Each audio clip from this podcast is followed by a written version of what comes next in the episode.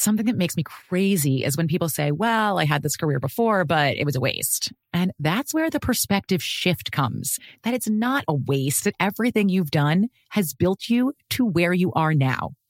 This is She Pivots, the podcast where we explore the inspiring pivots women have made and dig deeper into the personal reasons behind them. Join me, Emily Tisch Sussman, every Wednesday on She Pivots. Listen to She Pivots on the iHeartRadio app, Apple Podcasts, or wherever you get your podcasts. I'm Saleha Mohsin, and I've covered economic policy for years and reported on how it impacts people across the United States. In 2016, I saw how voters were leaning towards Trump and how so many Americans felt misunderstood by Washington. So I started The Big Take DC. We dig into how money, politics, and power shape government and the consequences for voters. With new episodes every Thursday, you can listen to The Big Take DC on the iHeartRadio app, Apple Podcasts, or wherever you get your podcasts. The Big Take from Bloomberg News brings you what's shaping the world's economies with the smartest and best-informed business reporters around the world. We cover the stories behind what's moving money and markets, and help you understand what's happening, what it means, and why it matters every afternoon. I'm Sarah Holder. I'm Saleha Mohsin. And I'm David Gura. Listen to The Big Take on the iHeartRadio app, Apple Podcasts, or wherever you get your podcasts. Hi, guys. Nancy Grace here, host of podcast Crime Stories with Nancy Grace. I've dedicated my life to fighting crime and helping crime victims. For a decade, I prosecuted violent felonies. Every day is a mission. Every day is a chance to stop crime and keep one more person safe. Listen to Crime Stories with Nancy Grace on the iHeartRadio app, Apple Podcasts, or wherever you get your podcast.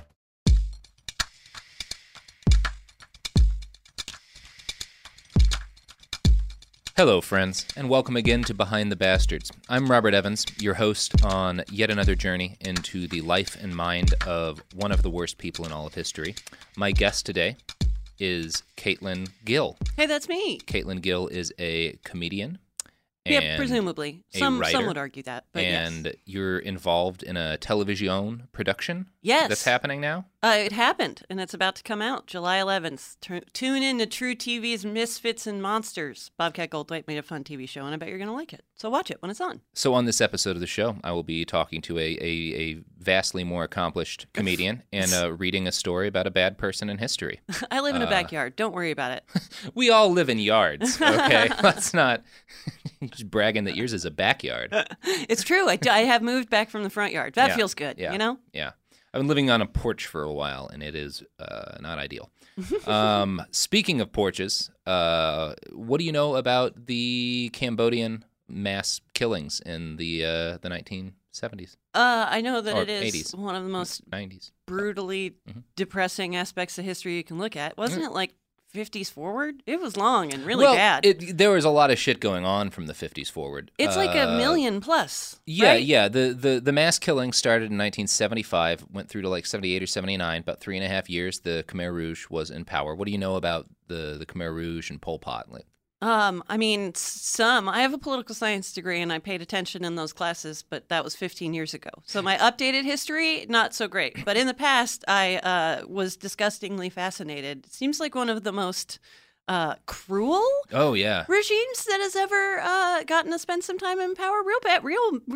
Real bad people. And it was one of those things. So when we started this podcast, you know, I had some people that I clearly had plans for. I wanted to talk about Hitler's favorite young adult novels and Saddam Hussein's erotic memoirs and all that sort of stuff. And then there were people where it was like, yeah, we're probably going to do a Pol Pot episode at some point. But I didn't really know anything more than like what I'd learned in high school about him, which is like, yeah, he killed like 1.5 million people. They had people with glasses murdered for some reason, and that's the end of the. And you figure it's like the same story with a guy like Hitler or Stalin, where it was just some asshole who wound up in charge and just started murdering the groups of people they hated. And so I didn't really know much about Pol Pot, and I started reading into the story recently, and I read a great book called Pol Pot: The Anatomy of Terror, and then that sent me down a whole reading hole. And anyway, I wound up. Realizing that the most interesting character, the most terrible person behind all of this is not Pol Pot himself. And instead, it's a different guy, a different person entirely, Prince Norodom Sihanouk. Have you ever heard of that? I have not heard of this prince? Well, Somdetch Priya Norodom Sihanouk was born in Phnom Penh, Cambodia on October 31st, 1922. He was a member of both of Cambodia's two leading royal families, the Sisowaths and the Norodoms, but he was not born as the heir apparent. So Cambodia has like a different sort of way of appointing their kings. Nowadays, there's like a royal council that sort of is a mix of elected and unelected people who votes on the new king. Back when he was born, the French were in charge of Cambodia, and so they would appoint new kings when the king died. Isn't that convenient? Yeah. So Norodom was an only child, and since this was the 20s, his parents were terrified he was going to die on them. They consulted an astrologer, which was a normal thing to do at the time. Like everybody in Cambodia consulted astrologers. This would have been like right after the Russians thought it was a good idea to talk to Rasputin, right? Yeah, this is like right in that era. This is within 5 years of that. Medicine is almost happening, but mystics are still like, maybe I'm medicine. Yeah, it's like you get a flu and your family's like, well, I guess that's it for you. That's, and a single prince, an only child prince, can't have any appearance of injury or illness anyway. So you get real creepy about how, you know, it's a lot of secrets really early. Yeah. Especially if you're talking to mystics. Something's wrong with that kid. Yeah. I don't know. It bleeds a lot or it like can't breathe good or I don't know. They were just worried. And the astrologer. Was he a lumpy baby? You have to assume. Yeah. They're all lumpy babies. Every baby is lumpy. How are you the only child and not in line for a throne? Well, he was in line for it, but it wasn't a guarantee. So he was like, you know, you've got a certain number of like, kids who could be. Oh, okay. Because there's the royal families are big, and so the prince are like, okay, well, there's like 9 or 10 kids we get to pick from. And he was obviously like, it wasn't guaranteed, but he was in the running. So his parents were very concerned about him, and they took him to an astrologer, and the astrologer warned that if he was raised by his mom and dad, he would die early. So as a young boy, Norodom was raised by his grandmother, Madame Chow Hun Pat. She was. I feel like you're describing a very bleak version of the movie Big. Yes, that's this entire story. There is a giant. Oh, good. And, it's going to be great. Oh, wait, no, I'm thinking about Big Fish. Oh, Big Fish is very different films. Yeah, I just like that. Like, I don't want to grow up with my parents anymore. I want to be a big kid right now. Only a very dark, evil version. Yeah. No Zoltan. It's like a source of, you know, an astrologer screaming at your parents. Boy, I really got that movie wrong. Because you're talking about the Tom Hanks film. Oh, yeah. I'm talking about the piano. I'm talking about a Cambodian dictator dancing on a piano. You did bring up another one of history's great monsters, but we haven't done our Tom Hanks episode yet. But he definitely belongs on the show. Oh, the tea you could spill, honey. So his grandmother's really religious. She's a Buddhist, known for giving a lot of money to monks, which was, you know, pretty popular at the time. She dies when he's a young boy, and... immediately after she dies, he's ordained as a monk for exactly 24 hours. That was like a thing in Cambodian culture where everybody was, and it was really common for like, if your family had any money at all, they'd send you away to learn how to be a monk for a little while. So it's not like the universal church that you sign up for just to marry your friends or whatever? It is for him. So for normal for the prince, because he might be the king, anytime you might be a leader, they send you off to be a monk for exactly a day. Just so he can say like, no, he's enlightened. He's been a monk. Like he's a monk king sort of thing. That was important.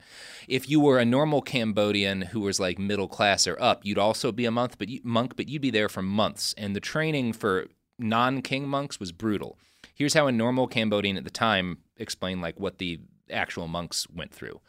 If you came to the Wat as a novice, you had to study for 3 months before you were allowed to wear the robe. You were taught the etiquette of a monk, how to put on the robe, how to speak, how to walk, how to put your palms together to show respect, and you were given a thrashing if you didn't do as they said. If you didn't walk correctly, you were beaten. You had to walk quietly and slowly without making any sound with your feet, and you weren't allowed to swing your arms. You had to move serenely. You had to learn by heart in Pali the rules of conduct and the Buddhist precepts so that you could recite them without hesitation. If you hesitated, you were beaten. Man. So, yeah. That's like getting an honorary degree from, like, the worst university. Yeah, yeah. Like Cobra Kai University. Everybody's getting beaten except for the prince who shows up for one day, and he gets to be a monk straight away.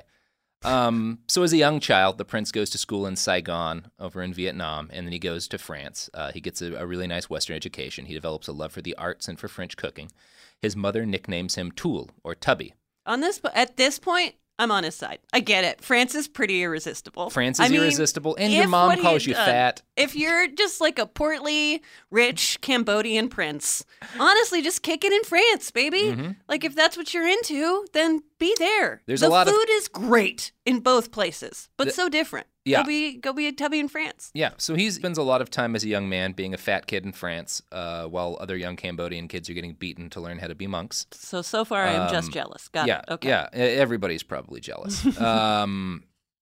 So in 1941, his grandfather, who was the current king, dies. And the French, have to pick from the options in the royal families. And in 1941, they decide to bet on Norodom Sihanouk because he seemed like the choice who'd give them the least grief. This is what he looked like on the day he was ordained. And we'll have these pictures up on the Behind the Bastards website. Oh, he's not tubby. There's no reason to shame him. Yeah, you see, I feel like this is what makes me feel like his mom is probably giving him a complex, because that's not a fat kid. He does have evil eyes. When you look at the picture, it looks like, even just printed out on computer paper, I feel like he is across a bar and raising his eyebrow at me. There's something that his eyebrow is doing. He's been staring at you for a while. Yeah, it's like a painting that looks at you when you move across the room. This is the guy that leers at you from across the bar, only in photograph form. But he's kind of hot. I'm not mad he's looking at me, except I know he's trouble, Yeah, and if you knew that his mom had called him fat his whole childhood, you'd probably assume, there's some darkness going on. Yes, there's issues. This is a good time for me to assess that he's kind of handsome and say that out loud before I hear about all the horrible things that he did. He is kind of handsome. Just remember, handsome people can be really bad. Mm-hmm. Bad people. Handsome people with, it has to be said, fabulous hats. Beautiful people are evil. Mm-hmm. Never forget. Yeah, you can tell by his cheekbones that he's dangerous. So in 1941, the French government that appoints him isn't really France. It's Vichy France. The Germans had conquered them. So he was appointed king by the puppet government for the Nazi occupiers. Their leader, Marshal Pétain, became the leader of Cambodia as well. The children who grew up in Cambodia's public schools at the time were educated to Pétain's standards, which emphasized unity, order, and labor. The city was seen as the incarnation of all evil, and peasant life was highlighted as the soul of the nation. One of the children in these schools was a guy named Saloth Sar, who would grow into a guy named Pol Pot. Just a little bit of foreboding there. So Cambodia is in an awkward position during World War II. Pol Pot came from a much different social status, not a prince. Kind of upper middle class. Okay, right. All right. Not rich, but his family was doing okay. Yeah. Always the whiniest. Yeah, he comes from a pretty bougie little background. But he had to do the full monk training, too. So he's the guy getting the shit kicked out of him by monks and learning about how cities are evil in school. Yes. While the actual king is flying to France and developing a complex because his mom calls him fat. So Cambodia is in an awkward position during World War II. France is technically an Axis ally at this point, like the Vichy France, but the Japanese eventually wound up conquering Cambodia just a couple of months after the prince gets coronated. So Sihanouk now becomes Japan's puppet and proclaims Cambodian independence. Obviously, that didn't last longer than 1945. As soon as the war's over, Sihanouk starts advocating for more independence from France. He introduced universal male suffrage to his country and press freedom, and he establishes an elected parliament. So far, he seems pretty enlightened for a king in Cambodia in the 40s. If you're a Cambodian dude, well, you can't just go from zero to letting women vote. You can't just go from zero to human rights for humans. Yeah. Sorry, I know, I'll go. Bleeding rag feminist over here. What are you, huh? Sorry. This was 25 years after we decided women could vote in America. I just love the phrase universal male suffrage. You don't get to universal and then immediately qualify universal to specifically what. It's just a funny turn of phrase. People I like suffrage. Yes, that's honestly, all the people I like get to vote. Yes. Yeah. Yeah. You're all universally invited to my birthday party, except only 10 of you can come. Yeah. But he's woke by 40s standards. Yes. Yeah. He is woke if you lower the bar. Yeah. Yes, yeah. Correct. So our 40s woke king is a lot of Cambodians at the time, the ones who were living in cities and towns who were educated and kind of plugged into the world. It probably seemed like they were slowly sort of joining modernity and heading towards the kind of system England has, where you get a king, but the king's kind of just a figure to looks pretty. Look pretty. We care about their weddings and shit, but that's kind of what people were hoping for. What a lot of people were hoping for, but it's very different outside of the cities. So in rural Cambodia, probably about a quarter of Cambodian peasants of the country, the real deep peasants, had never used money at all in their lives. Burning Man. That was terrible. It's kind of like Burning Man, but with subsistence farming. But if you don't farm enough rice, you starve. Yeah, and you didn't spend $7,000 to get there, and you don't have a dust mask, and there's no glow sticks. Yeah, but otherwys, there's totally Burning Man. Otherwise, we have to assume there's glow sticks. I would love it if somebody who's never used currency in their entire life and has just lived from the land that they're on for generations and you happen to be passing by, and they're just glow-sticking with, like... Where did you get those? A silent rave that's been going on for millennia that we just didn't know about. It's a 1,000-year-old rave. It's like the 1,000-year-old egg, only so much more fun. So the king's not a figurehead to the peasants. He's seen as sort of a figurehead in the cities. To the peasants, he's semi-divine. Sure. I'm going to read a description of royal court life from that book, Pol Pot, The Anatomy of Terror, that I think sort of sets up kind of how the king is seen by the country people. Each spring, crowds gathered to watch the royal oxen plow the sacred furrow, and all of those things are capitalized, from which the king's astrologer would divine whether or not there would be plenty or famine in the year ahead. And at Tang Tok, the king's birthday, the provincial governors came to pay homage. Royal protocol was draconian. In his palace, if no longer in the colonized state over which he reigned, the king was still an absolute ruler, the master of life, venerated by the populace as a sacred quasi-divine figure. At royal audiences, the princes, mandarins, and other dignitaries crouch on all fours, with their knees and elbows on the floor and their hands raised together before their heads. The king sits above them, enthroned on a dais, sitting cross-legged like an Indian idol. When he enters or leaves, all present prostrate themselves 3 times. No one has the right to speak unless the king addresses him, and no one may publicly disagree with anything the king says. So you're already seeing sort of a disconnect between you've got the people in the cities who are like listening to the radio, they're watching TV, they're getting the newspapers, and then you've got the people who... Yeah, they're on Rumspringa, and then there's people still on the farm. Yeah, the king makes the rain come, which is not like a joke. That's widespread belief. Yes. So there's already a big disconnect here. So the Khmer language, and the Khmer are like the majority people of Cambodia, has its own special sub-language for how to talk to the king. So there's like a separate dictionary of words you just use to refer to the king and his family. The king was seen as impossibly high above even his high ministers, who were known non-jokingly as, quote, we who carry the king's excrement on our heads. So that's... I mean, it's jokingly. Yeah. Come on, that is a little bit tongue-in-cheek. We got your shit on our head, buddy. This is a little bit. I'm going to ask you a little bit in a few more pages if you think that was jokey or if you think that's just... I'm not saying it wasn't literal even, but it's got there's a wink in there somewhere. There's a jester in the court. Yeah, there might be a couple of winks. I'll eat my words later. I won't eat the king's feces, but I will. I'll be happy to eat my words. Yeah, so this is, you can imagine, guy grows up with his mom calling him Tubby, and now nobody's allowed to argue with him, and he's philosophically shitting on everyone's heads. I was a tubby kid. Happily. We do not deserve power until we go through and unpack our trauma. You can't hand you can take the fat off the kid. You can't take the fat kid out of the fat kid. No, you just because there's the cycle. No. I'm an only child who was tubby. Trust. Yeah. Trust. Oh, yeah. I grew up as a fat kid. And, it's one of those things where when you see a fat kid who loses weight, like that's someone who didn't deal with their trauma, who's just like trying to control themselves and their body through like, there's something dark in there is all I'm saying. Oh, yeah. Yeah. It's not, you have to shine the light in your own darkness. Yeah. And, whatever happened to you in the bathroom, in the locker room, or on the playground, eventually you have to shine a little light on it or you become a dictator if you happen to be a prince. Yeah. Well...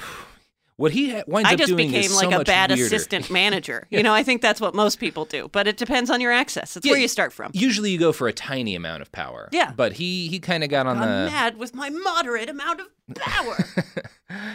So we're talking old-fashioned kings here. Norodom's grandfather was famous for having a gigantic harem made up of beautiful local ladies. By the late 30s, he was too old and sickly to make use of them, so these ladies weren't allowed to go out and live their own lives. They got frustrated, and things got weird. One of the ladies courted by the old king was a girl named Ryung. She was the older sister to Saloth Sar, the guy who became Pol Pot. He was about 15 at this point in time, and his sister's position meant he got to spend some time hanging around the royal palace. Since he was just 15, he was even allowed to hang out with the king's courtesans, and they would fondle him. Oh, wow. So that's Pol Pot's 15-year-old childhood is like hanging out in the royal palace and getting like literally masturbated by the king's bored, horny courtesans. Yeah, exactly, exactly. So just you're trying to keep in mind like a very high-class Charles Manson existence. Yeah, that's Charles Manson's mom. She is a girl about town. I think that's actually how he described her. Oh, boy. And he got traded for beer, but. Who the man who became Pol Pot just got jerked off by a bunch of royal courtesans. It's the same but different. It is the same but different. Apparently, that's my job here today. Here's something that's like what you're talking about, but not. Well, no, but it's good. It's good to point out that this story that starts with started it never in a different country in a different class level, and it's also a bad ending. This is not a good jump. It's not a good thing to do to a 15-year-old. 15-year-olds maybe if you happen to get rubbed off when you were 15, congratulations, and I bet you're fine. I hope for most of you it is a positive memory. If you are a 15-year-old being jerked off by a royal harem, that is going to change your path. It's going to change your path. That's different than like you're dating somebody in high school. And right. Yeah. Yes. Yeah. You're either going to be an interesting sex educator or apparently a dangerous dictator. Yeah. Yeah. And probably the second. So yeah, this is the sort of cultural environment Norodom Sihanouk comes to power in. He's the king, and so he's dealing with both, like, you've got these people in the cities who they're supposed to treat him like a god, but they don't, because he's just this. They know he's just like this guy, and they're trying to be like, well, let's be a normal country that doesn't worship the king. But then he's got these people in the sticks to whom he's literally a deity. So you can see how this would cause some conflicts within the king and within the country. I feel like for any crafty con man, crisis is opportunity. This is a great, you wink and nod on one side and you get to grease the other wheels. Well, speaking of crisis, by the time the king comes to power in the late 40s, he comes to power in 41, but the time he's really getting used to things, the Cold War starts kicking off.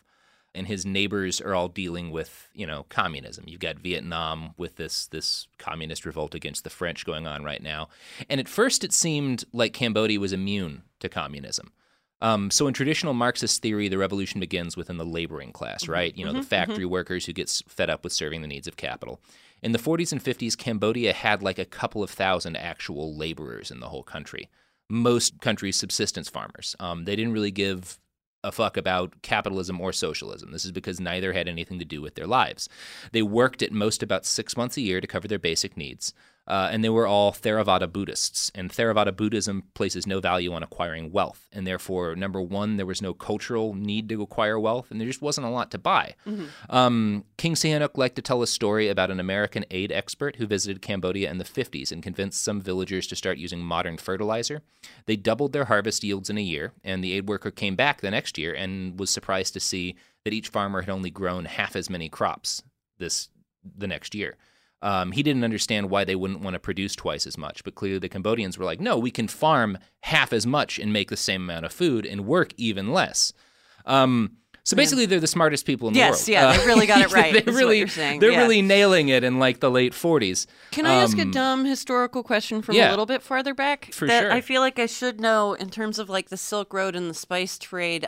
Cambodia's always been in a significant position for colonizers, but what... Is there a product that everybody was hungry for from the outside? Like, why did my people, the Scots, get on a boat to go there? I come from thieves and plunderers. Wait, the Scots went to Cambodia? I'm not aware of this part. I mean, I'll take a step. In the broader sense of why people leave the tiny rock that they were on to go get something better from outside, pepper or a spice or a mineral. Why were people coming from places in the West to Cambodia? What were they plundering? What were they taking? I mean, so it's one of those things. Cambodia, most of what they produced was rice. Stuff? Yeah, exactly. Okay. So Cambodia's history is heavily based on sort of conflicts between Vietnam. Right. Like Vietnam is their traditional enemy because Vietnam's like the big regional power. And so there's been a lot of like more or less constant sort of power struggles between China and Vietnam, and Cambodia kind of winds up in the middle. And of course, during World War II, they wound up in the middle between everybody and the Japanese. But like, they're never nobody more like, about position on the map than resources within. Exactly, because they're not like a major industrial power. Obviously, there's not like giant gold mines or anything. Like it's a country of like small farmers who just want to make enough food to keep their families alive. I just know that by the 40s, a bunch of economies were kind of closing up to do that. Most of their people would have been subsistence farmers, so it made sense for the economy to stay more closed than to invite in trade, since there would always be such an imbalance. That and there's an interesting period of history when countries were more isolated, and fascinating things happen in their history within that bubble because Cambodians weren't out buying Ritz crackers. They were you know, everything that happened is internally. Their history is inside the bubble along with their economy. Yeah. So it's just kind of interesting to pick out and figure out what people were busy doing. And it's things like growing less crops because you didn't need to grow as many. You don't need it. Which is fucking great. But one of the things they also have going on is Angkor Wat is in Cambodia, which is this crazy, gigantic, beautiful, like, complex of massive buildings that was built during the Khmer Empire, which had fallen hundreds of years before this point. But so that's... King Sihanouk's looking at that and saying, like, our people used to be great and build great, gigantic things, and I have to figure out some way to make us into a significant power. Slaves. The answer is always slaves. Slaves are always the answer to why people made big, cool stuff. It's always slaves. Slaves are always the terrible answer. You just spoiled a lot of the story. But, that is not a spoiler. No, it's not a spoiler. How could that be a spoiler? Evil king wants to build something big. There's no gap here. That is a straight line. So we're going to get back to what exactly this not yet evil, but definitely evil king is going to do later. So we're going to continue talking about this evil or not yet evil king in a minute, but right now we have to advertise some products because the capitalist gods. Yeah. None of us are Cambodian people. We will all work much harder in order to purchase things which we can fill our homes with. So grab a box of money, and a bag of money, and a suitcase of money. And some dum-dums. Buy some dum-dums. This show's official sponsor is not dum-dums, but we're advertising them anyway, and now some other things. The evidence keeps pouring in. At this point, the facts are undeniable. It's an open and shut case. Monopoly Go is the most fun you can have in a mobile game. Millions of people pass Go every day because this game is always bringing something new to the table. Countless crazy tournaments you can join with your friends as partners or teams. Constantly changing challenges like money sprees or treasure hunts that keep it fresh with new wild minigames. Timed events offering bonuses like massive multipliers or rent frenzies to help you get huge rewards. And there's so many rewards to discover. Rare stickers you can trade with friends to complete albums, delightful emojis to taunt people with when you raid their riches, unique playing pieces, and so much more. The verdict is in with Monopoly Go. There's something new to discover every time you play. So don't miss out. Go download it now for free on the App Store and Google Play. My favorite spring cleaning takeaway is the post-clean clarity you get. Wow, how have I been living like this? It's kind of like when you find out you've been paying a fortune for wireless, when Mint Mobile has phone plans for $15 a month when you purchase a 3-month plan.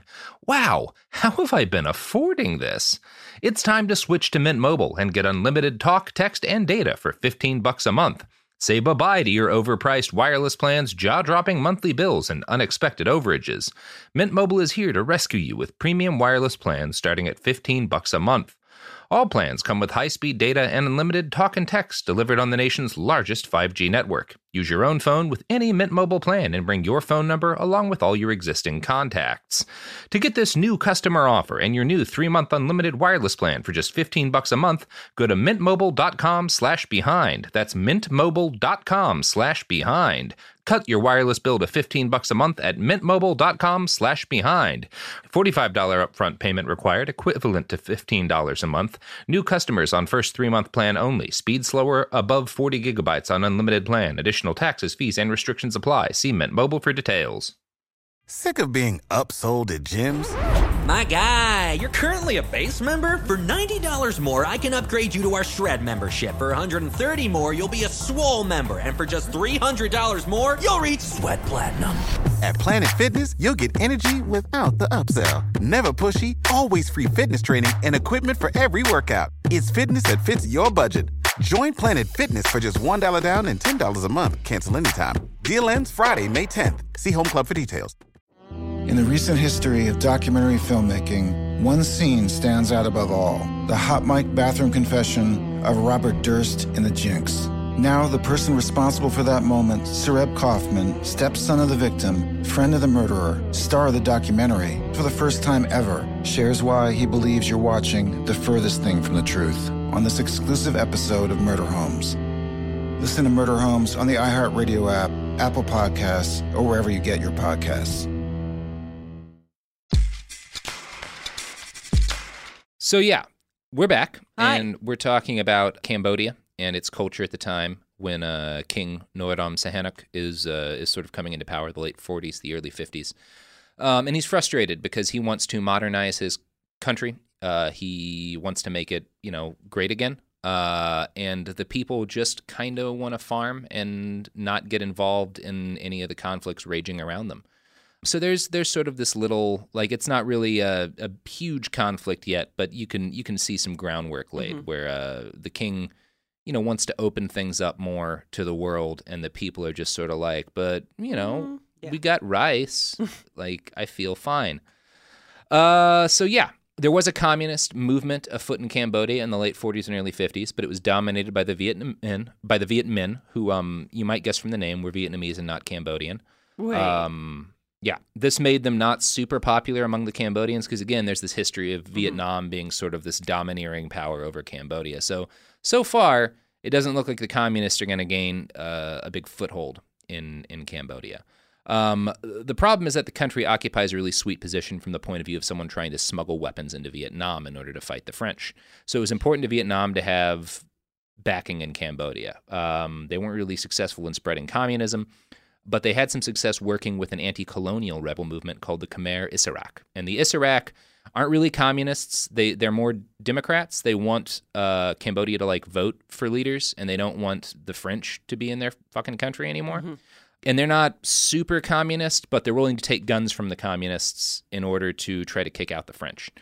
So from a fighting standpoint, the Issarak look a lot like our conception of the Viet Cong. They're jungle warriors who carry out hit-and-run attacks against the military and wage an endless guerrilla war. I'm not going to try to bog you down in details of Cambodian politics at this time, although they are fascinating. What's important for the story is that the Khmer Issarak are the guys trying to uproot the French and thus King Sihanouk. You know, they call him a traitor and a collaborationist for sort of working with the French. What era, how far have we moved in history? We're in the early 50s, okay. 51, 52. And this is the point at time at which the conflict between the Issaraks and the French starts to really get bloody. Mm-hmm.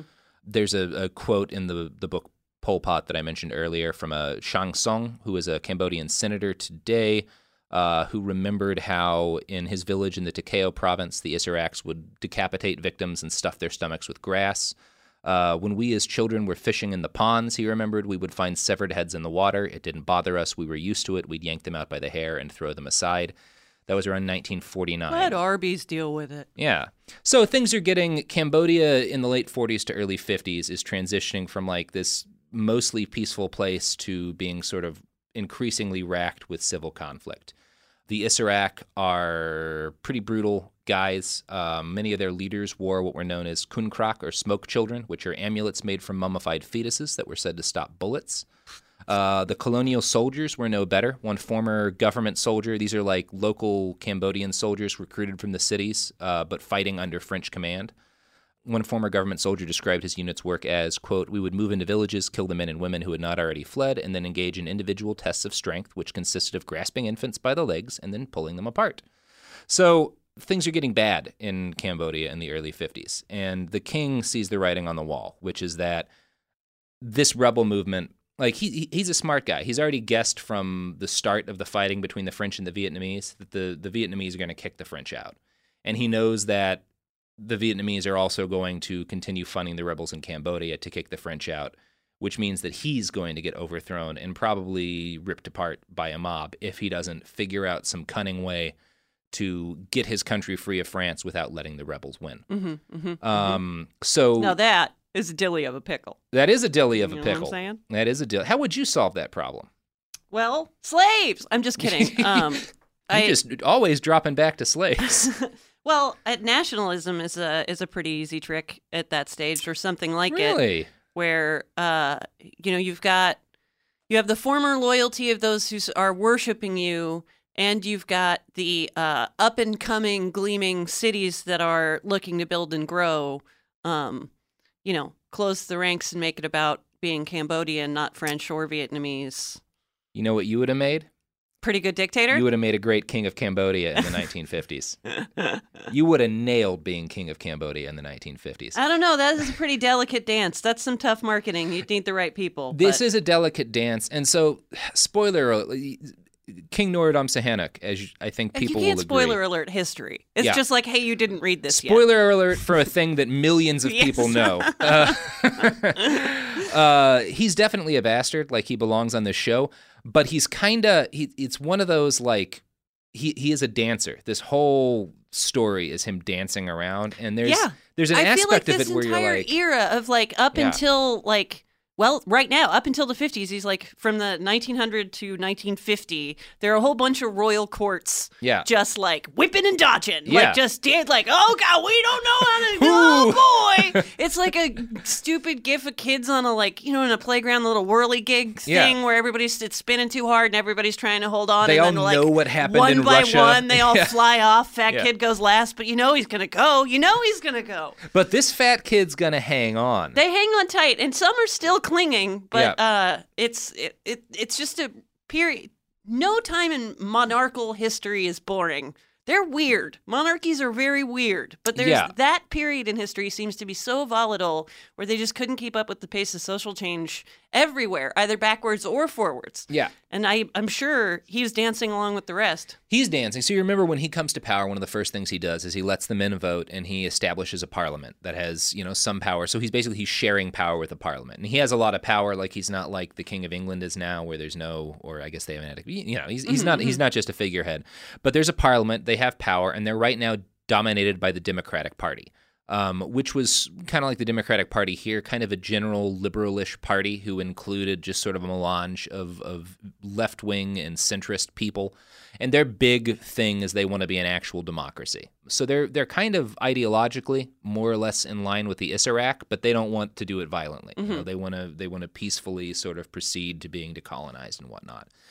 So the Issaraks, meanwhile, are a little bit further to the left. Some of them are outright communists. Their most popular leader is a guy named Sun Ngoc Than, whose goal was to get the Democrats to back him in pushing the French authorities out of Cambodia. So he's trying to get his rebel movement to ally with the people in power and sort of force a coup against the government.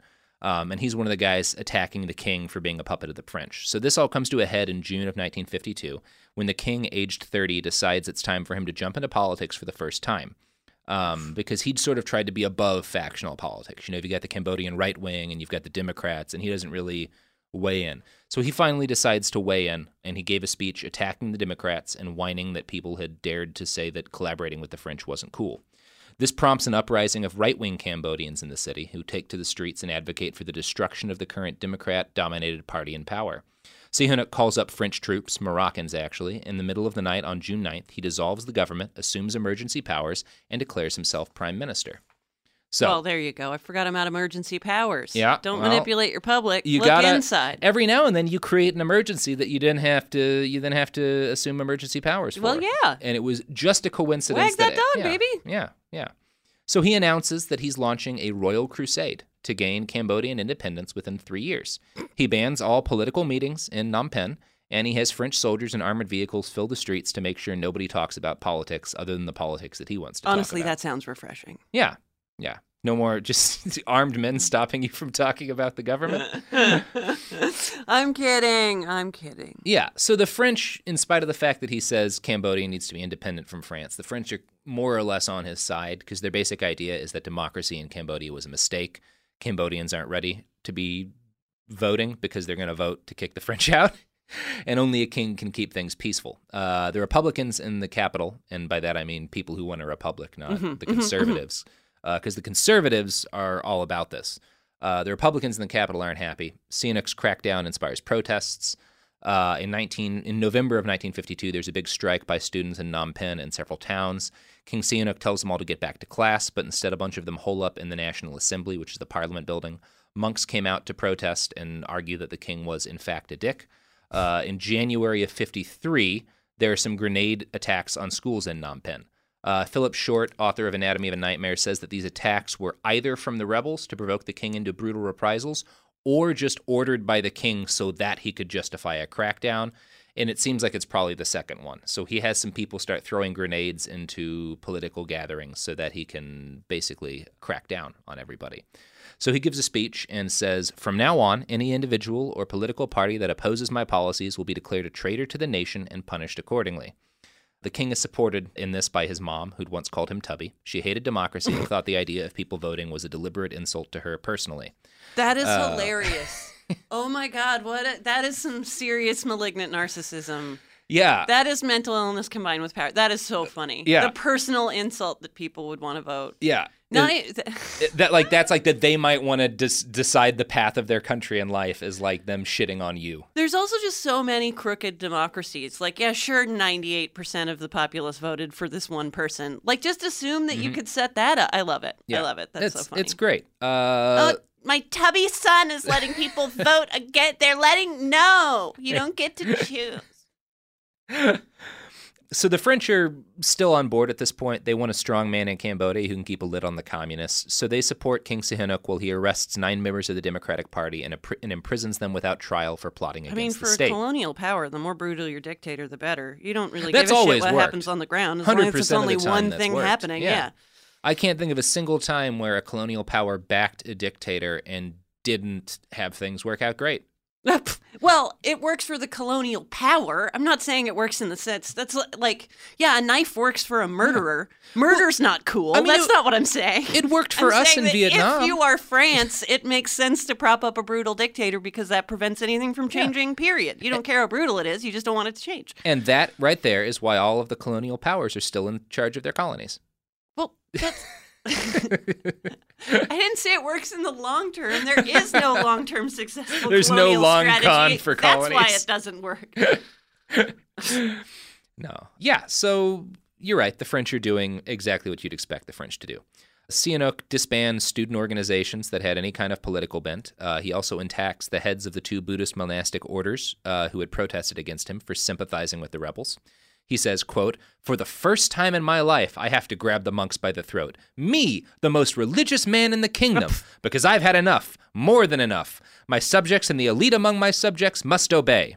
So shortly thereafter, right after this, with his kingdom in a state of unrest and outright civil war in some sections, Sihanouk flies to France to drop some pounds. So when you read about this guy in any of the history books, it'll regularly talk about him leaving for France to his house in the Riviera to take what's called a rest cure or a dietary cure, which I thought it was because you hear terms like that a lot with old-timey leaders where they're taking a rest cure, which is just they're taking a vacation. Yeah. But they don't want to say they're taking a vacation, so it's a cure. For him, it was a weight loss clinic. So he would go to France regularly throughout his reign when he got too fat to go to a French weight loss clinic and drop pounds. So that's basically what he's doing. He cracks down on all political dissent. He arrests a bunch of people, and then he goes to fat camp. Yeah. So he's a great guy. This would be a pattern, for the king for his entire life. So after fat camp, the king flies over to Paris and he meets with the French president and gives him a list of demands. He wants full control of the Cambodian military. He wants French people in Cambodia to be subject to Cambodian law. And he wants a guarantee of eventual independence for his country. All of which, those are reasonable things for the head of state of a country to ask of another country who just took them over to get cheap rice, I guess. Yeah. Well, again, it's for a strategic cult, position. Yeah. They wanted to, They have so much more than rice. They're really good at, part of the reason that they're satisfied is because what they have is really good. Yeah. The people there are satisfied. The French are not satisfied because colonialism isn't working out for them.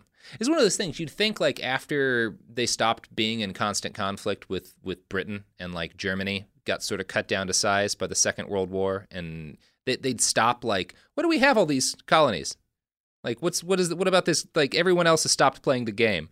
The game's not going on. It's a different world now. That process all started after World War I, when at the end of World War I, they rewrote the lines to figure out how to share stuff because they had spent centuries taking it over. And what they learned is you don't get to let it go. You can't, it's all over your hands. It's not, you're grabbing a gel, not a solid. You don't get to pull it away. So they were stuck with it, and they propped up all these dictators that we're talking about now and sham governments. And it's just a plan that there was no option other than for it to fail. There's no way to end the history that started evil, not evil. Yeah. So you're watching the gasps of colonialism, fade away. But why were they doing this? They already answered that question. They shouldn't have, they were trying to not do it. There's just no way to undo it once you start fucking the whole world. Once you conquer the whole world for 150 years. Yeah. Well, France, I think, had been in control of this part of the world since the 1860s. So they've been here a little while. which is why all of their government documents at this time are in like French and stuff. Mm-hmm. But to his credit, King Sihanouk at no point thinks that colonialism is anything but fucked. Like when the French are fighting against the Vietnamese, he's like, you guys are going to get your butts kicked. And when the Americans get involved, he's like, this is not going to work for anybody. Like he knows that from the get-go. So credit where it's due, he is smarter than all of the Europeans in this story, which maybe isn't the highest bar in the world. They're not sending their best people to run their countries anymore. So he goes to the French president and he's like, I want, my country's independence and full control of the military, yada, yada, yada. The French president's like, LOL, no. Mm-hmm. So Sihanouk flies to the U.S. to see if we would back him in his quest for independence. He meets with the Secretary of State, Alan Dulles, who was like, if the French army leaves, you're going to all be taken over by communists, and we can't have that, so just be cool with the French being there. The president refused to meet with him, but White House officials coordinating his trip did offer to take the king to the circus, which he took as an insult, which wouldn't you? I mean, honestly, yeah. The president can't hang with you, and we're not inviting you to dinner, which we always do with heads of state. But there's a circus in town. Have you ever seen elephants? I guess you have. We stole these elephants from you. Come look at our carnies. Yeah, we stole these elephants. Look at these elephants we took from you and some carnies. Elephants just telegraphing, take me home. It would be great if he stole carnies and brought carnies back to Cambodia.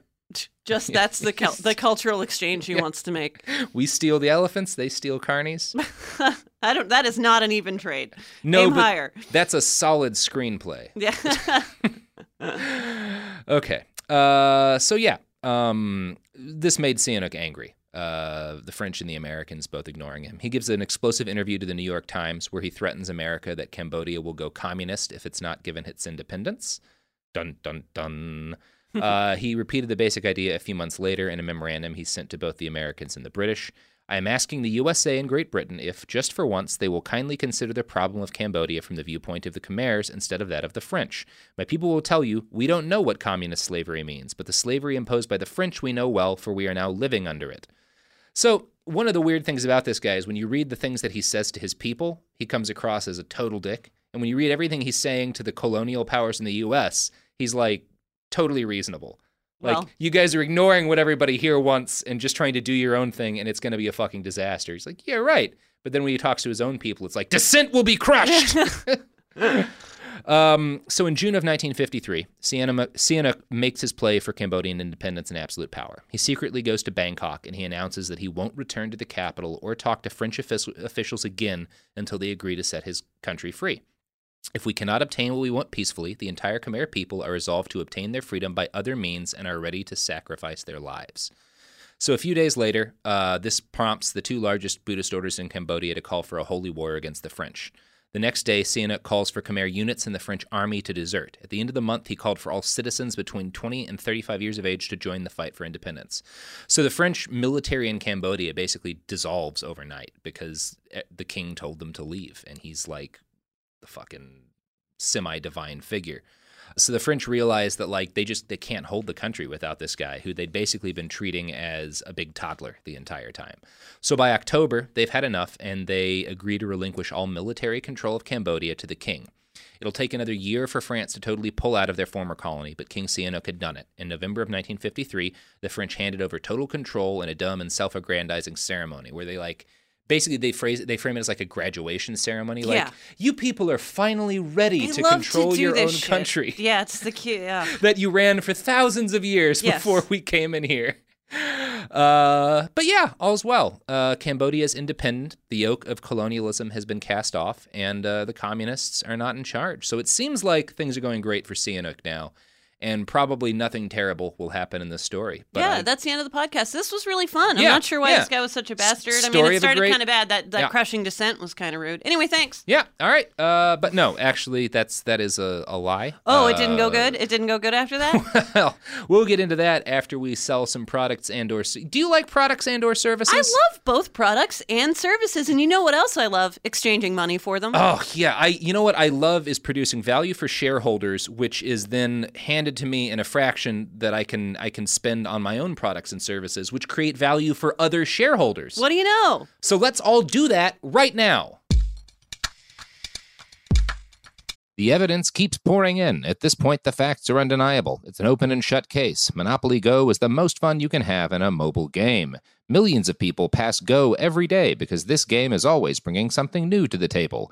Countless crazy tournaments you can join with your friends as partners or teams. Constantly changing challenges like money sprees or treasure hunts that keep it fresh with new wild minigames. Timed events offering bonuses like massive multipliers or rent frenzies to help you get huge rewards. And there's so many rewards to discover. Rare stickers you can trade with friends to complete albums, delightful emojis to taunt people with when you raid their riches, unique playing pieces, and so much more. The verdict is in with Monopoly Go. There's something new to discover every time you play. So don't miss out. Go download it now for free on the App Store and Google Play. In the recent history of documentary filmmaking, one scene stands out above all. The hot mic bathroom confession of Robert Durst in The Jinx. Now the person responsible for that moment, Sareb Kaufman, stepson of the victim, friend of the murderer, star of the documentary, for the first time ever, shares why he believes you're watching the furthest thing from the truth on this exclusive episode of Murder Homes. Listen to Murder Homes on the iHeartRadio app, Apple Podcasts, or wherever you get your podcasts. I'm Tamika D. Mallory. And it's your boy, my son, the General. And we are your hosts of TMI. New year, new name, new energy, but... same old us. Oh, yeah. And catch us every Wednesday on the Black Effect Network, breaking down social and civil rights issues, pop culture, and politics in hopes of pushing our culture forward to make the world a better place for generations to come. But that's not all. We will also have special guests to add their thoughts on the topics, as well as break down different political issues with local activists in their community. If you like to be informed and to expand your thoughts, listen to TMI on the Black Effect Podcast Network, iHeartRadio app, Apple Podcasts, or wherever you get your podcasts. That's right. Danielle Moody here, host of the Woke AF Daily podcast. We've been with iHeart's Outspoken Network for a year, and what a year it has been. Every weekday, I navigate our rapidly changing world alongside our series of fabulous expert guests. As we head deeper into 2024 and yet another life-changing election cycle, Woke AF Daily is here to keep you sane and woke. Woke not just to the latest headlines, but also to the collective power we all have. Woke to the need to build community with those around us. Woke to how to avoid burnout, and woke to the ways we can all find joy in the madness. Make Woke AF Daily with Danielle Moody your podcast destination for 2024 election news and analysis. And tune in to hear the ways I am working to stay grounded amidst it all. Listen to Woke AF Daily Season 5 on the iHeartRadio app, Apple Podcasts, or wherever you get your podcasts. And we're back. We are talking about King Norodom Sihanouk, who has just succeeded in wangling freedom for his country from the French colonial oppressor pig dogs. So it seems like all's great, except for everything isn't great. Sihanouk's triumph led to an immediate and bloody escalation of the fighting in Cambodia. The rebels under that Than guy we talked about earlier argued that the prince was basically a slave of the French. They claimed that his friendly relations with them were proof that he was just a figurehead, and he was going to send Cambodians over to die in Vietnam. So the fighting continued, and it turned out that Sihanouk wasn't actually all that good at war. By the middle of 1954, he'd lost about 40% of his territory to the rebels. The fighting was bloody enough that nobody wanted to really keep killing, and in May, rebel representatives and the king traveled to Switzerland to talk it out with a bunch of other countries, including Vietnam, the U.S., and for some reason, Canada. There's other countries there, too. Canada was just the one that made me go, what is Canada doing? They're really good at apologies. Yeah. So this is right around the time, you had North Vietnam and North Korea had already been established at that point. And so the Khmer rebels in the north are like, we want our own separate country. We don't want to be ruled by the king. We want our own, like, legit democracy and stuff where we can, choose our own path without this king doing whatever the hell he wants. And, so that's their hope going into this session. The rebels begged the Soviet Union and China to stick up for them, but the U.S. did not want what they assumed would just become a separate communist Cambodia above regular Cambodia, and the Soviet Union and China weren't willing to fight for the Cambodians. So everybody works out an agreement where the rebels will lay down their arms and elections will be held in 1955. It sounds like Sihanouk wins this one, but everybody knew that once the elections were held, the Democrats, which were, you know, heavily backed by the rebels, would win, and their most popular candidate would be Than, the guy who'd been leading the rebels. So this would have left Sihanouk as the constitutional monarch of a government that hated him and was definitely going to do whatever it could to turn him into just a figurehead. So the U.S. is happy with this because it means that, unlike everywhere else in Southeast Asia, a country was about to happily vote for a democratic government.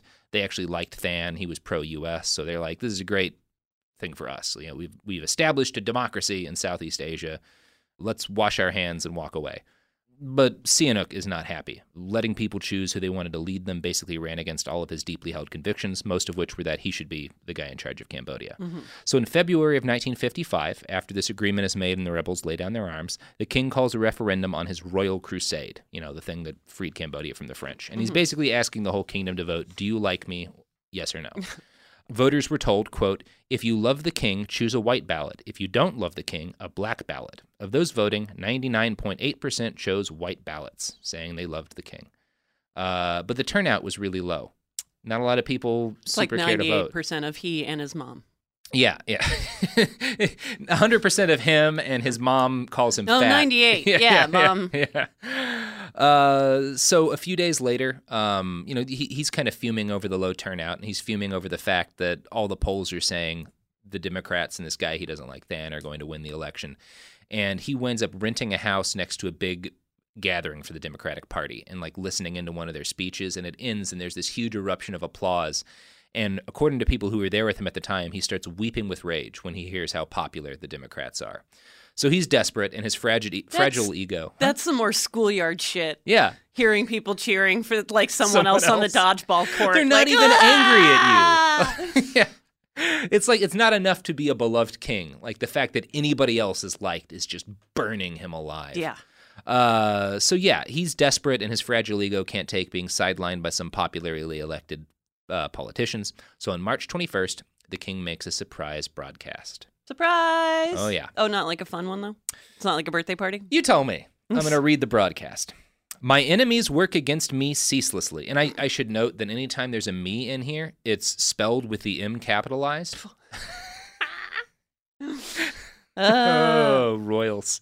Nothing like that'll ever happen again, and certainly not in our own country. I will say this could almost be a tweet from our current president. Yes, close your eyes and listen and just pretend. Certain of our students who love injustice are determined to serve the Democrats and Sun Nok Than. The educated, the highly placed, and the rich spend their time throwing up obstacles to my work for the sake of their own interest and ambitions. All of this has completely discouraged me and prevents me continuing to reign. If I remain on the throne, I will be unable to work in your interests. My poor and humble subjects, freed from my golden cage in the royal palace, I offer my life and my strength to my people. For though I leave the throne, I shall not shirk my duty to serve. So the king abdicated.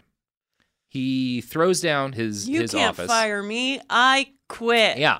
Well, the king abdicates. He has his dad become the new king after him because, you know, kings and shit. Yes, I guess that's usually how they do that. So now he's a prince and a private citizen, and he's free to run for election against the Democrats. So he creates his own political party. He calls it the People's Community, so it would sound like a socialist party, even though it wasn't. All the conservative Cambodians instantly dropped their parties and they flocked to the prince's banner, along with more than a few of the Democrats, because, hey, the prince is popular. The prince's party, Sangkum, makes a formidable rival to the Democrats, but the king had misjudged a little. His party had no policies and no plans. Its only stated goal was blind support of Prince Sihanouk. So... I love that you go, like, as a leader of the party, you go from, like, being actually king... And then when you're running for office to be essentially a king or like, you know, an executive leader, you get to the you get up to make a speech and you're like, I don't know my plan.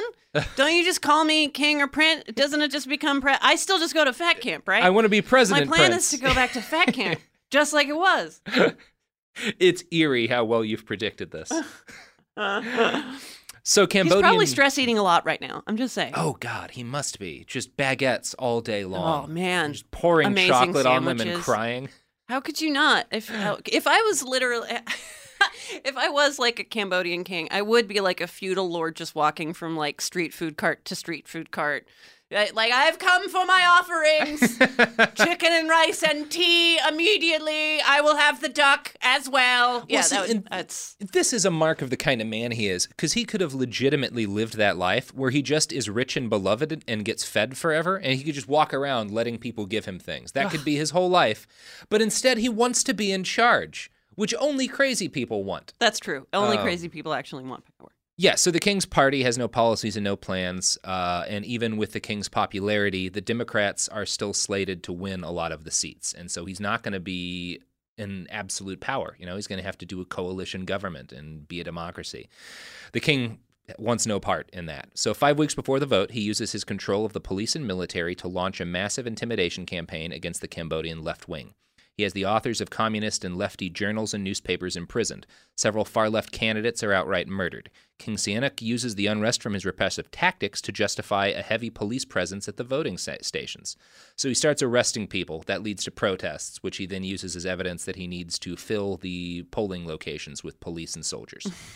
Left-wing voters who were brave enough to go vote were handed colored voting slips, each color representing a party, and they didn't have to put the slip into an urn while officials, police, and soldiers watched them. So, voter turnout was not great among the Cambodian left wing. But the King still did not do very well, so he had his minions just lie about the vote count. In constituencies where his party's candidate finished second, they just outright destroy all the voting slips and murder the winner. Yeah. Yeah. Very simple. Yeah. Very simple. So there's a lot of, like, when the King, spoiler alert, died in 2012, I think. And when you read the obituaries about him, they're mostly positive in, like, Western newspapers, and they'll all talk about, like, none of them are even consistent about how much he won by. They'll all say between 84 and 99% of the vote, which is, like, but nobody, it's frustrating because, like, the Telegraph or someone will be, like, reporting on this and say, like, and he won election with 99% of the vote. No, he didn't. Like, he murdered people. The newspapers and, like, the journalism in colonizers' nations have a really hard time actually reporting on why. Like, the who, what, when, and where is not that hard. But why these things are happening kind of eludes, like, you know, even still. But I imagine especially the reporting at the time is a little clueless. Yeah. About the why. The weird thing is the reporting at the time, when he wins this election, the foreign journalists who are in Cambodia cry foul at the obvious cheating. Like, they're like, this is clearly fucked up. Here's all of the different things that went wrong that were wrong. But the international community sticks their fingers in their ears. So the Americans and the French are just happy Cambodia didn't go communist. And they're kind of like, don't, like, who gives a fuck? Who gives a fuck if this country that's not America has a prince dictator now? So the whole mess led one Cambodian voter to conclude, taking part in elections is just for propaganda. An election is a power struggle. The one who has power in his hands is the one who controls the outcome. You want to guess who said that? Oh, come on. That's our little buddy. One guess. That's little. He's got a pot and a pole. It's Pol Pot. That's our little buddy Pol Pot. That's about as cute as I could make. That's our little buddy reference. Yeah, yeah. So this is kind of his little origin story. You shouldn't get a fun name if you're a dictator. You shouldn't get something fun to say. It should be clunky. It's hard. I am already ashamed. I keep calling the prince because I am intimidated about getting names wrong, period. I apologize to any... I've written it down phonetically all over my note card, but I'm still going to call him the prince. And Pol Pot is just so... It shouldn't be fun to say. No, it shouldn't. And he has the cutest name of any person who's killed millions of people. Yes, yeah, in terms... I mean, 100%. The list is pretty short. Yeah. But... Chairman Mao... Pretty cute name, because it makes me think of cats. Sure, but the chairman part, real heavy. Yeah, that's the chairman is not a cute name. Yeah. Pol Pot branding is real sharp. Yeah, yeah. Clean. You know, and you got to give credit to the communists. Their branding was on point at this period of time. In this period of time, but that slipped. Yeah. They paid less attention to the aesthetic as time went on. Yeah, yeah, yeah. That's very true. Pol Pot at the time of this election is working for the Democratic Party. So he's working for the Democratic Party, but he's also an officer in a secret underground Cambodian Communist Party. Pol Pot and his fellow communists did want to change Cambodia's system of government, but prior to the election, they hadn't wanted a violent war, an overthrow or anything. So Mao Zedong, who was basically like the most respected sort of communist philosopher in Asia, had laid out a theory of how to flip countries like Cambodia, who were feudal or colonized nations that didn't have a big laboring class. And it was like how to flip them to communism without bloodshed. So first you needed a democratic revolution where peasants and workers in the bourgeoisie all worked together to supplant the king, kick out the colonizers, and gain a democracy. And then Mao said you'd have a normal democracy for decades, probably, for a very long time, and it would be capitalist, and that would be fine. And basically the left would gain power gradually over time as people saw the flaws in capitalism until everyone just agreed that communism was a swell idea, and you had a peaceful transition to communism. Well, that worked, right? Well, that's what these guys were wanting to do. So Pol Pot, as a young man, right up until this election happens, believes in the democratic process, thinks it's a necessary step on the way towards making the country the way he wants to be, and doesn't want there to be any fighting in his country. They would have been happy with the Democrats winning power and, then just voting for a while. But when Sihanouk... Really? Cramps. Yeah. Like, I'm going to, just before I hear about the rest of this, I'm going to say that if you are a guy who kills 1.5 million people, be you a prince or fighting against a prince in a Democratic Party, that's in you before you get that power. You don't care how you get it. You're a sociopath. So you don't have any moral connection to what you're actually spewing. You just collect and want power, influence, whatever it is. This guy would have, again, if he was just a bad assistant manager, he would have killed everyone in his Arby's. I feel like these seeds were already planted. Pol Pot and the prince are the same evil born in different soil. I feel like the seeds are there, but I don't feel like they're necessarily getting watered. Like, you've got, I think Pol Pot, for one thing, he's a little different than, like, he's not like a guy like Hitler. So you get a guy like you've got kind of these two different theories of how to look at history. There's trends and forces, and then there's like the great man theory. And like, it's probably a mix of the two, but you look at like in Germany after World War I, there was going to be another fight between France and Germany because of just how the whole thing fucking ended. Yes. Some strongman asshole was going to take charge of Germany. But because it's Hitler, you have the Holocaust and the invasion of like Russia and whatnot. And I think Pol Pot is more like George W. Bush. Right time. Huh? Interesting. Huh. Well, he certain things, like there was, because of the shit the prince is doing, because he's clamping down on oppression, because he's giving the left no legitimate way to win power, there was going to be a left-wing revolution in Cambodia. And it was worse than it would have been because Pol Pot is the man he is, but I think the prince made it inevitable that this was going to happen. I think him crushing all dissent and because like...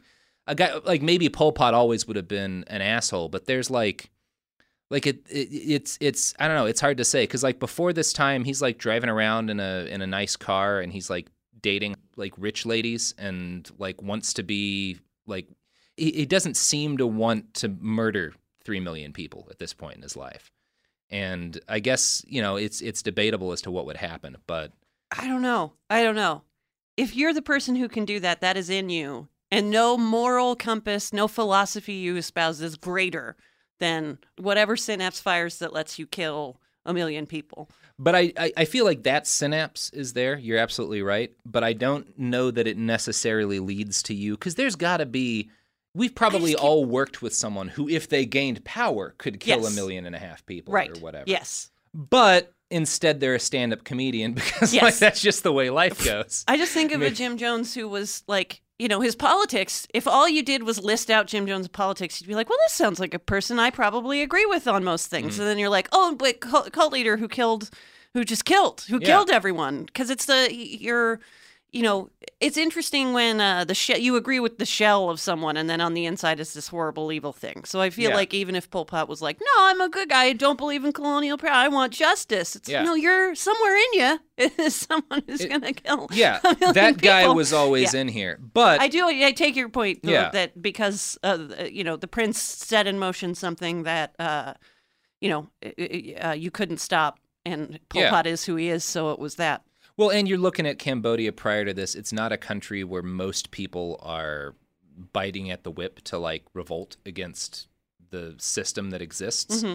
But that starts to change after the prince you know, brutally suppresses the left wing and essentially makes himself President Prince, mm-hmm. Which is, you know. Oh, President Prince is like an alternate universe I would love to live in. Exactly. We both pictured exactly what that would be, like Chapless purple pants and like the White House is like all Technicolor because mm-hmm. it's like white, but you put the colors of laser show and shit. You know what? No one would have died in the war for Afghanistan and it would be so much more colorful. Everyone could dance so well. Mm-hmm. Oh, man. Woo. Sorry. Thank you. Thank you for taking me there. Okay, please continue. Yeah. God. Can you imagine the things he would have done to the White House bowling alley? Oh, my goodness. Yeah, it would have been a discotheque, and it would have been fucking incredible. God, that cabinet. Yeah. Fire. Okay. Well, now that we're all happy, let's get back to talking about... Okay, yeah, let's get back to talking about Cambodia in the mid-'50s. Pol Pot decides that democracy's bullshit, and shortly thereafter takes to the jungle with all of his friends and comrades to do the jungle communist shit. Mm-hmm, So, yeah. Sihanouk is largely backed by conservatives, but he himself is not a conservative or a leftist. He is a himist. His only guiding moral principle is that he should be in charge of Cambodia. So he doesn't really give a shit about politics. He just wants to be the guy. He's a smart guy. He knows that Cambodia is going to eventually go full communist.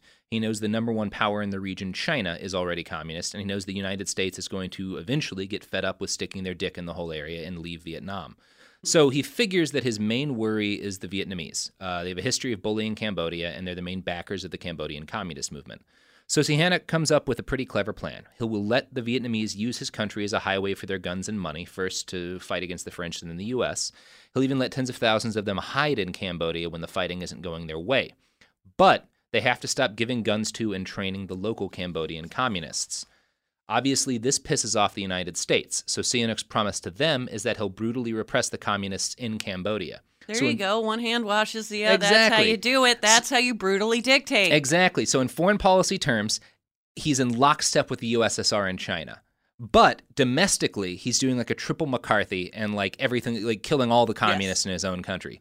So Norodom Sihanouk is the only guy who was simultaneously on both sides of the Cold War for the entirety of the Cold War. Dancing and dancing. Watch a royal court fall down. Yeah. So we are, So the prince's father served as king when the prince first abdicated. When he died in 1960, the Sihanouk's mom, Queen Kossamak, wanted to be crowned.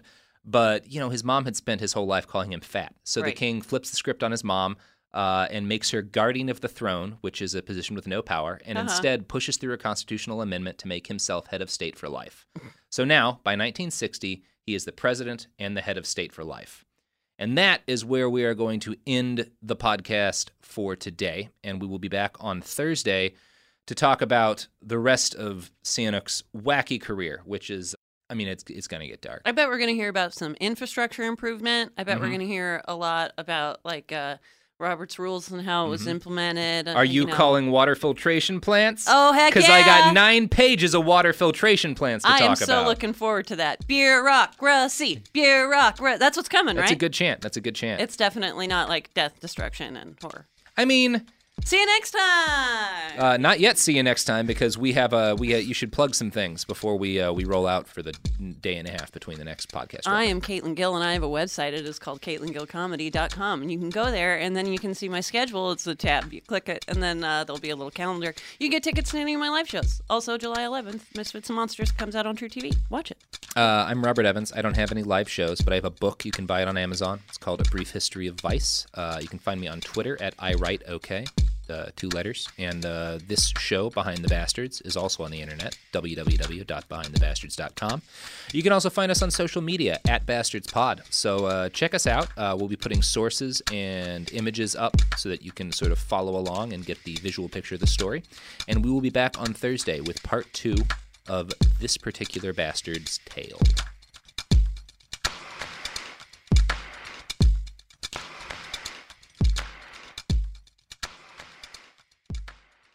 Something that makes me crazy is when people say, well, I had this career before, but it was a waste. And that's where the perspective shift comes, that it's not a waste, that everything you've done has built you to where you are now. This is She Pivots, the podcast where we explore the inspiring pivots women have made and dig deeper into the personal reasons behind them. Join me, Emily Tisch Sussman, every Wednesday on She Pivots. Listen to She Pivots on the iHeartRadio app, Apple Podcasts, or wherever you get your podcasts. The Big Take from Bloomberg News brings you what's shaping the world's economies with the smartest and best-informed business reporters around the world. We cover the stories behind what's moving money and markets and help you understand what's happening, what it means, and why it matters every afternoon. I'm Sarah Holder. I'm Saleha Mohsin. And I'm David Gura. Listen to The Big Take on the iHeartRadio app, Apple Podcasts, or wherever you get your podcasts. I'm Saleha Mohsin, and I've covered economic policy for years and reported on how it impacts people across the United States. In 2016, I saw how voters were leaning towards Trump and how so many Americans felt misunderstood by Washington. So I started The Big Take DC. We dig into how money, politics, and power shape government and the consequences for voters. With new episodes every Thursday, you can listen to The Big Take DC on the iHeartRadio app, Apple Podcasts, or wherever you get your podcasts. Hi, guys. Nancy Grace here, host of podcast Crime Stories with Nancy Grace. I've dedicated my life to fighting crime and helping crime victims. For a decade, I prosecuted violent felonies. Every day is a mission. Every day is a chance to stop crime and keep one more person safe. Listen to Crime Stories with Nancy Grace on the iHeartRadio app, Apple Podcasts, or wherever you get your podcast.